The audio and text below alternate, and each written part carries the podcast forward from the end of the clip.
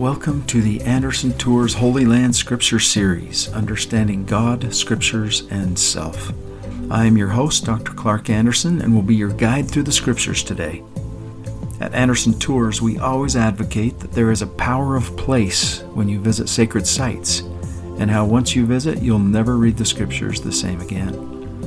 Whenever possible, you should really try to schedule a visit to the Holy Land and other scriptural locations. It will change your life. If for whatever reason you are unable to go visit in person, then this scriptural series and our virtual tour is the next best thing as we try to bring a portion of the Holy Land to you. On our website is a variety of ways you can experience the Holy Land, including downloads of today's podcast, visuals, 360 videos, quotes, and other valuable resources. Check it out on andersontours.com. Today's episode is part of a four part scripture series. It starts at the very beginning and extends all the way through the prophecies of the last days. Today, you will hear one of 14 episodes in part one, which is our foundation series. Enjoy, and we hope you brought your alacrity. Congratulations on making it to the final episode of our foundation series. This will be the final part of the foundation that we will build that will help us understand the significance of the Savior's life and mission, and the prophecies of the last days should make a lot more sense to us. So far, we've talked about such things as agency, faith, God wanting a covenant people, God having and making a covenant, temples, the heart, the importance of personal revelation and direction from God. We've talked about the significance of land associated with that covenant. And today we get to tell a sad story of God's temple being destroyed. Let's start today with a quote. What was the object of gathering the people of God in any age of the world? The main object was to build unto the Lord a house whereby he could reveal unto his people the ordinances of his house and the glories of his kingdom, and teach the people the way of salvation. For there are certain ordinances and principles that, when they are taught and practiced, must be done in a place or house built for that purpose. The center of worship for God's people was the house of the Lord, the temple. The ten tribes were taken away by the Assyrians.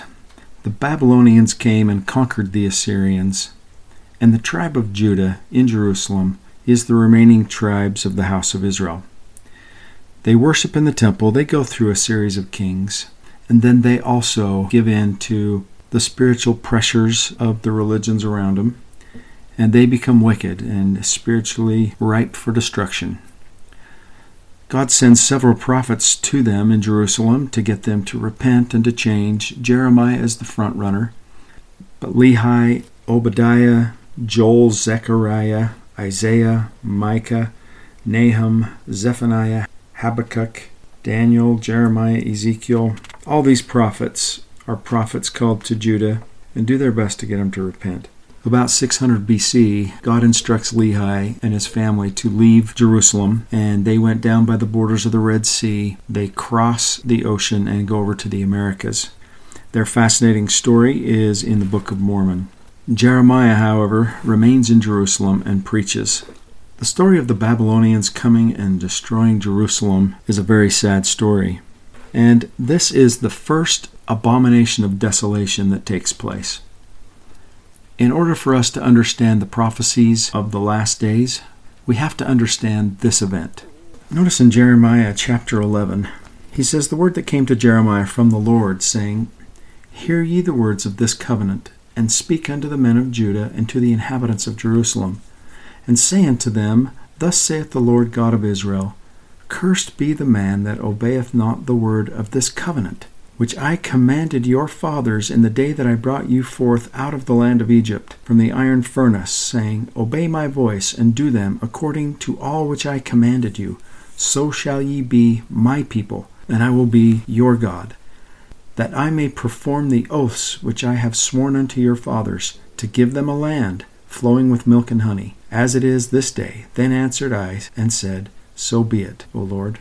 And down to verse 9 The Lord said unto me, A conspiracy is found among the men of Judah and among the inhabitants of Jerusalem. They are turned back to the iniquities of their forefathers, which refused to hear my words. And they went after other gods to serve them. The house of Israel and the house of Judah have broken my covenant, which I made with their fathers. The Lord is so disappointed. He made a covenant with Abraham. They are his covenant people. When Moses brought the children of Israel to Mount Sinai to meet God, he said that he wanted to make them his peculiar treasure, to make them his people. He covenanted with them and promised them the land of Canaan. And then, in dramatic fashion, he helped them, he fought their battles, he helped them conquer the land because he promised them the land. And now they're going back to the idol worship, the Baal worship.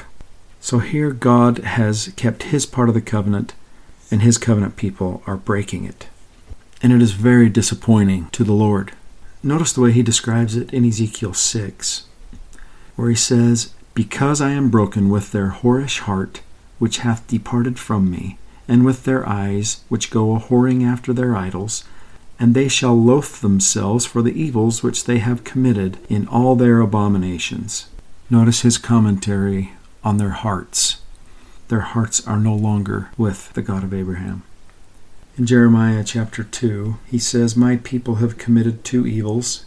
They have forsaken me, the fountain of living waters, and hewed them out cisterns, broken cisterns, that can hold no water. The God of Abraham is the source of living waters. I love the symbolism of living waters. This will be key in our next series on the life and ministry of Christ. I love that he establishes himself as such in the Old Testament. So here are the specifics of what was happening in Jerusalem. This is Jeremiah 19. They have forsaken me and have estranged this place, talking about the temple, and have burnt incense in it unto other gods whom neither they nor their fathers have known, nor the kings of Judah, and have filled this place with the blood of innocents. They have built also the high places of Baal, to burn their sons with fire for burnt offerings unto Baal, which I commanded not, nor spake it, neither came it into my mind. Therefore, behold, the days came, saith the Lord, that this place was no more called Tophet, nor the valley of the son of Hinnom, but the valley of slaughter and I will make void the counsel of Judah and Jerusalem in this place, and I will cause them to fall by the sword before their enemies, and by the hands of them that seek their lives. And their carcasses will I give to be meat for the fowls of the heaven and for the beasts of the earth. And I will make this city desolate and a hissing. Every one that passeth thereby shall be astonished and hiss because of the plagues thereof. I don't know if it was clear to you in those verses, but they were doing human sacrifice in this temple. This was what was happening in the house of God. These events are critical to understand for the last days prophecies and all the Old Testament prophecies about what's going to happen in our day right before the second coming. It has everything to do with what's happening right now in this temple.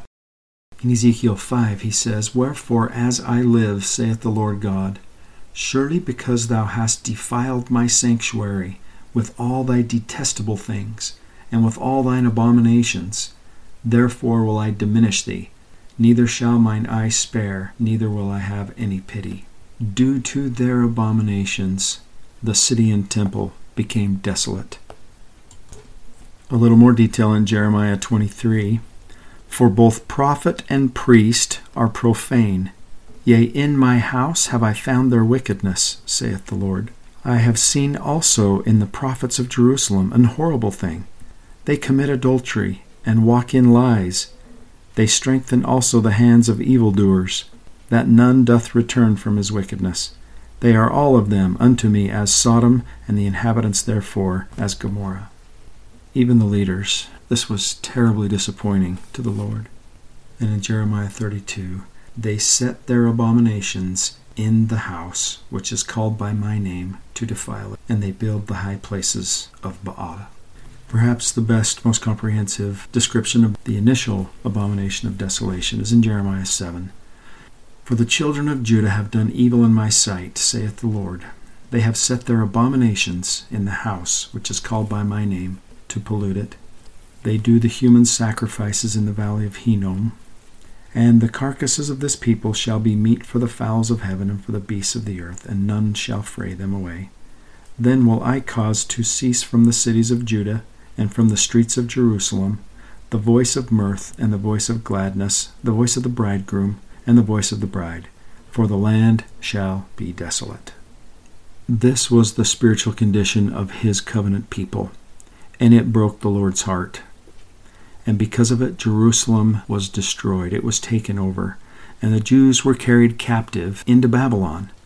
The details of this Babylonian captivity are told to us in 2 Kings 24, starting in verse 10. At that time, the servants of Nebuchadnezzar king of Babylon, came up against Jerusalem, and the city was besieged. And Nebuchadnezzar, king of Babylon, came against the city, and his servants did besiege it. And he carried out thence all the treasures of the house of the Lord, and the treasures of the king's house, and cut in pieces all the vessels of gold which Solomon, king of Israel, had made in the temple of the Lord, as the Lord had said. And he carried away all Jerusalem, and all the princes, and all the mighty men of valor, even ten thousand captives, and all the craftsmen and smiths. None remained save the poorest sort of the people of the land. A couple more details in the next chapter. It said the city was broken up. It said he burnt the house of the Lord, and the king's house, and all the houses of Jerusalem, and every great man's house burnt he with fire and all the army of the Chaldees that were with the captain of the guard brake down the walls of Jerusalem round about. And verse 21 says, The king of Babylon smote them and slew them at Riblah in the land of Hamath. So Judah was carried away out of their land. This was about 587 BC, 13 years after Lehi left Jerusalem with his family.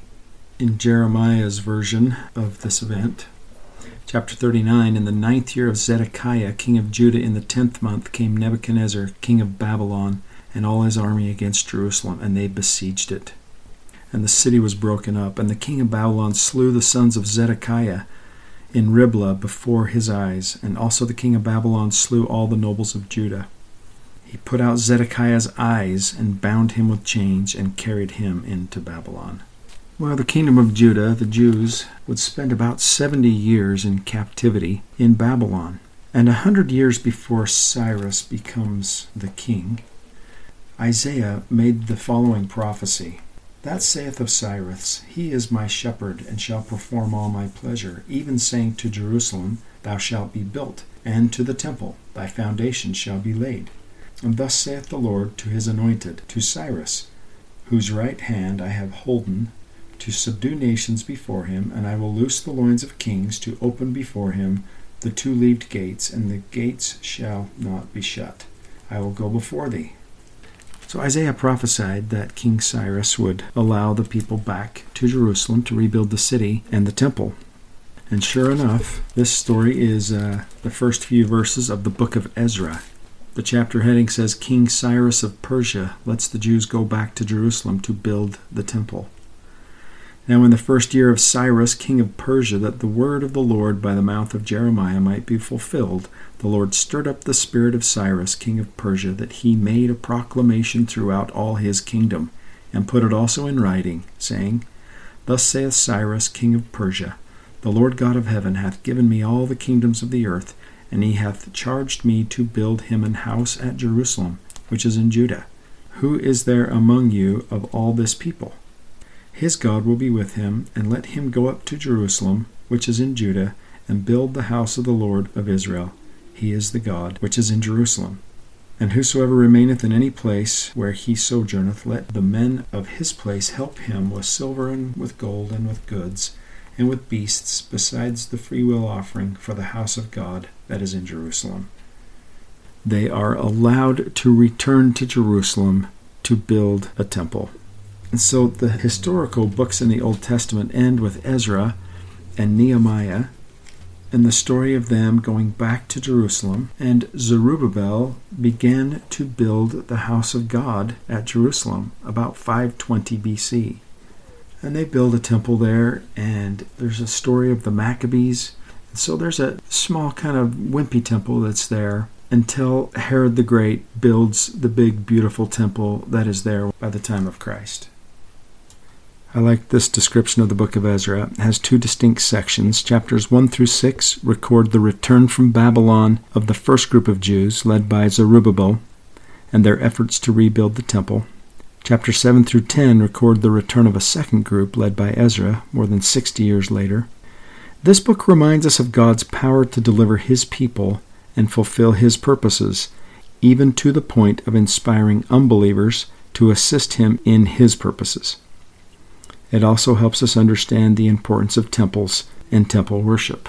Again, the purpose and object of God's people gathering is to build a temple where He can make and keep covenants and teach His covenant people the great plan of salvation. For whatever reason, God included land in His covenant with Abraham. And this first temple that's built in Jerusalem, this first physical temple of Solomon that's destroyed and gets rebuilt, we don't fully understand all of God's ways, but we do know that He has promised that there will once again be a house of the Lord built on Moriah in Jerusalem, all as part of His orchestrating events with His covenant people in the last days. It's going to be a very exciting ride to go through those prophecies in detail. And I look forward to that journey. That'll be part four in this four part series. He even told them back then that in the last days things would make sense.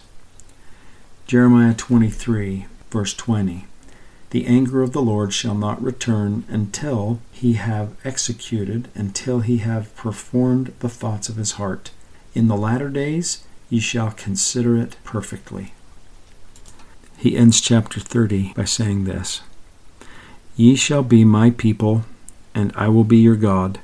Behold, the whirlwind of the Lord goeth forth with fury, a continuing whirlwind, it shall fall with pain upon the head of the wicked. The fierce anger of the Lord shall not return until until he have done it, and until he have performed the intents of his heart.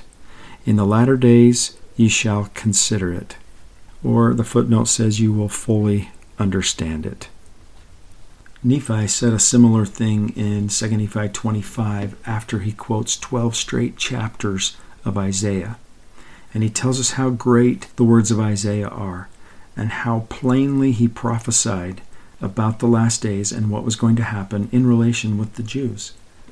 And he says this I proceed with my own prophecy according to my plainness, in which I know that no man can err. Nevertheless, in the days that the prophecies of Isaiah shall be fulfilled, men shall know of a surety at the time when they shall come to pass. Wherefore they are of worth unto the children of men. And he that supposeth that they are not, unto them will I speak particularly, and confine the words unto mine own people. For I know that they shall be of great worth unto them in the last days. For in that day shall they understand them. Wherefore for their good have I written them. Nephi specifically quoted 12 chapters of Isaiah for us in the latter days. He knew that we wouldn't get his words until right before the second coming. He wrote them for our good. Mormon also tells us that Isaiah's words are great and his words will be fulfilled. The Savior himself, in talking to the Nephites, said, Great are the words of Isaiah. His words are going to come to pass. You should study them and know them. I can tell you that it wasn't until I fully understood the abomination of desolation that Isaiah's words finally made sense to me. I knew that Isaiah's chapter 52 to 54 are the most quoted parts of Isaiah, and because of that, I've studied them. I, am familiar with what the words say. But it wasn't until I wrapped my mind around the abomination of desolation, and then when I finally went to the words of Isaiah, I literally wept. I had tears just come to my eyes when I understood the beauty of Isaiah's words and how beautiful and fantastic and exciting they are and how they'll be fulfilled in our day. If you can wrap your mind around this event, when Solomon's temple, due to abomination, the city of Jerusalem and its temple became desolate, and it really hurt the Lord. If you can understand that, Isaiah's words will come to life and might even bring you to tears. It's amazing that the Lord continues to keep his covenants with his people. And his covenants are beyond us, but we are all part of it. And the Old Testament ends with two chapters referring to Christ's second coming. Chapter 3 is phenomenal, as is chapter 4. And it ends with the last two verses of the Old Testament I will send you Elijah the prophet before the coming of the great and dreadful day of the Lord. And he shall turn the heart of the fathers to the children, and the heart of the children to the fathers, lest I come and smite the earth with a curse. The Jews know about this prophecy. Christians know about this prophecy. This prophecy was fulfilled at Passover time, and most people don't realize it. But we will see Elijah's mission play an important role in Christ establishing his kingdom when he's on earth, and also in preparation for the second coming. The Old Testament and the New Testament are intimately combined, and the work in the last days, in the dispensation of the fullness of times, is where God will complete and finish his work that started with Adam, continued through Enoch, covenants through Abraham, through Moses, through Isaiah and Jeremiah and the other prophets. It will culminate in Christ's life, and then his work will not be completed until he returns again to the earth. I look forward to this incredible scriptural journey with you and hope that you've had a chance to internalize a lot of these concepts found in the Old Testament.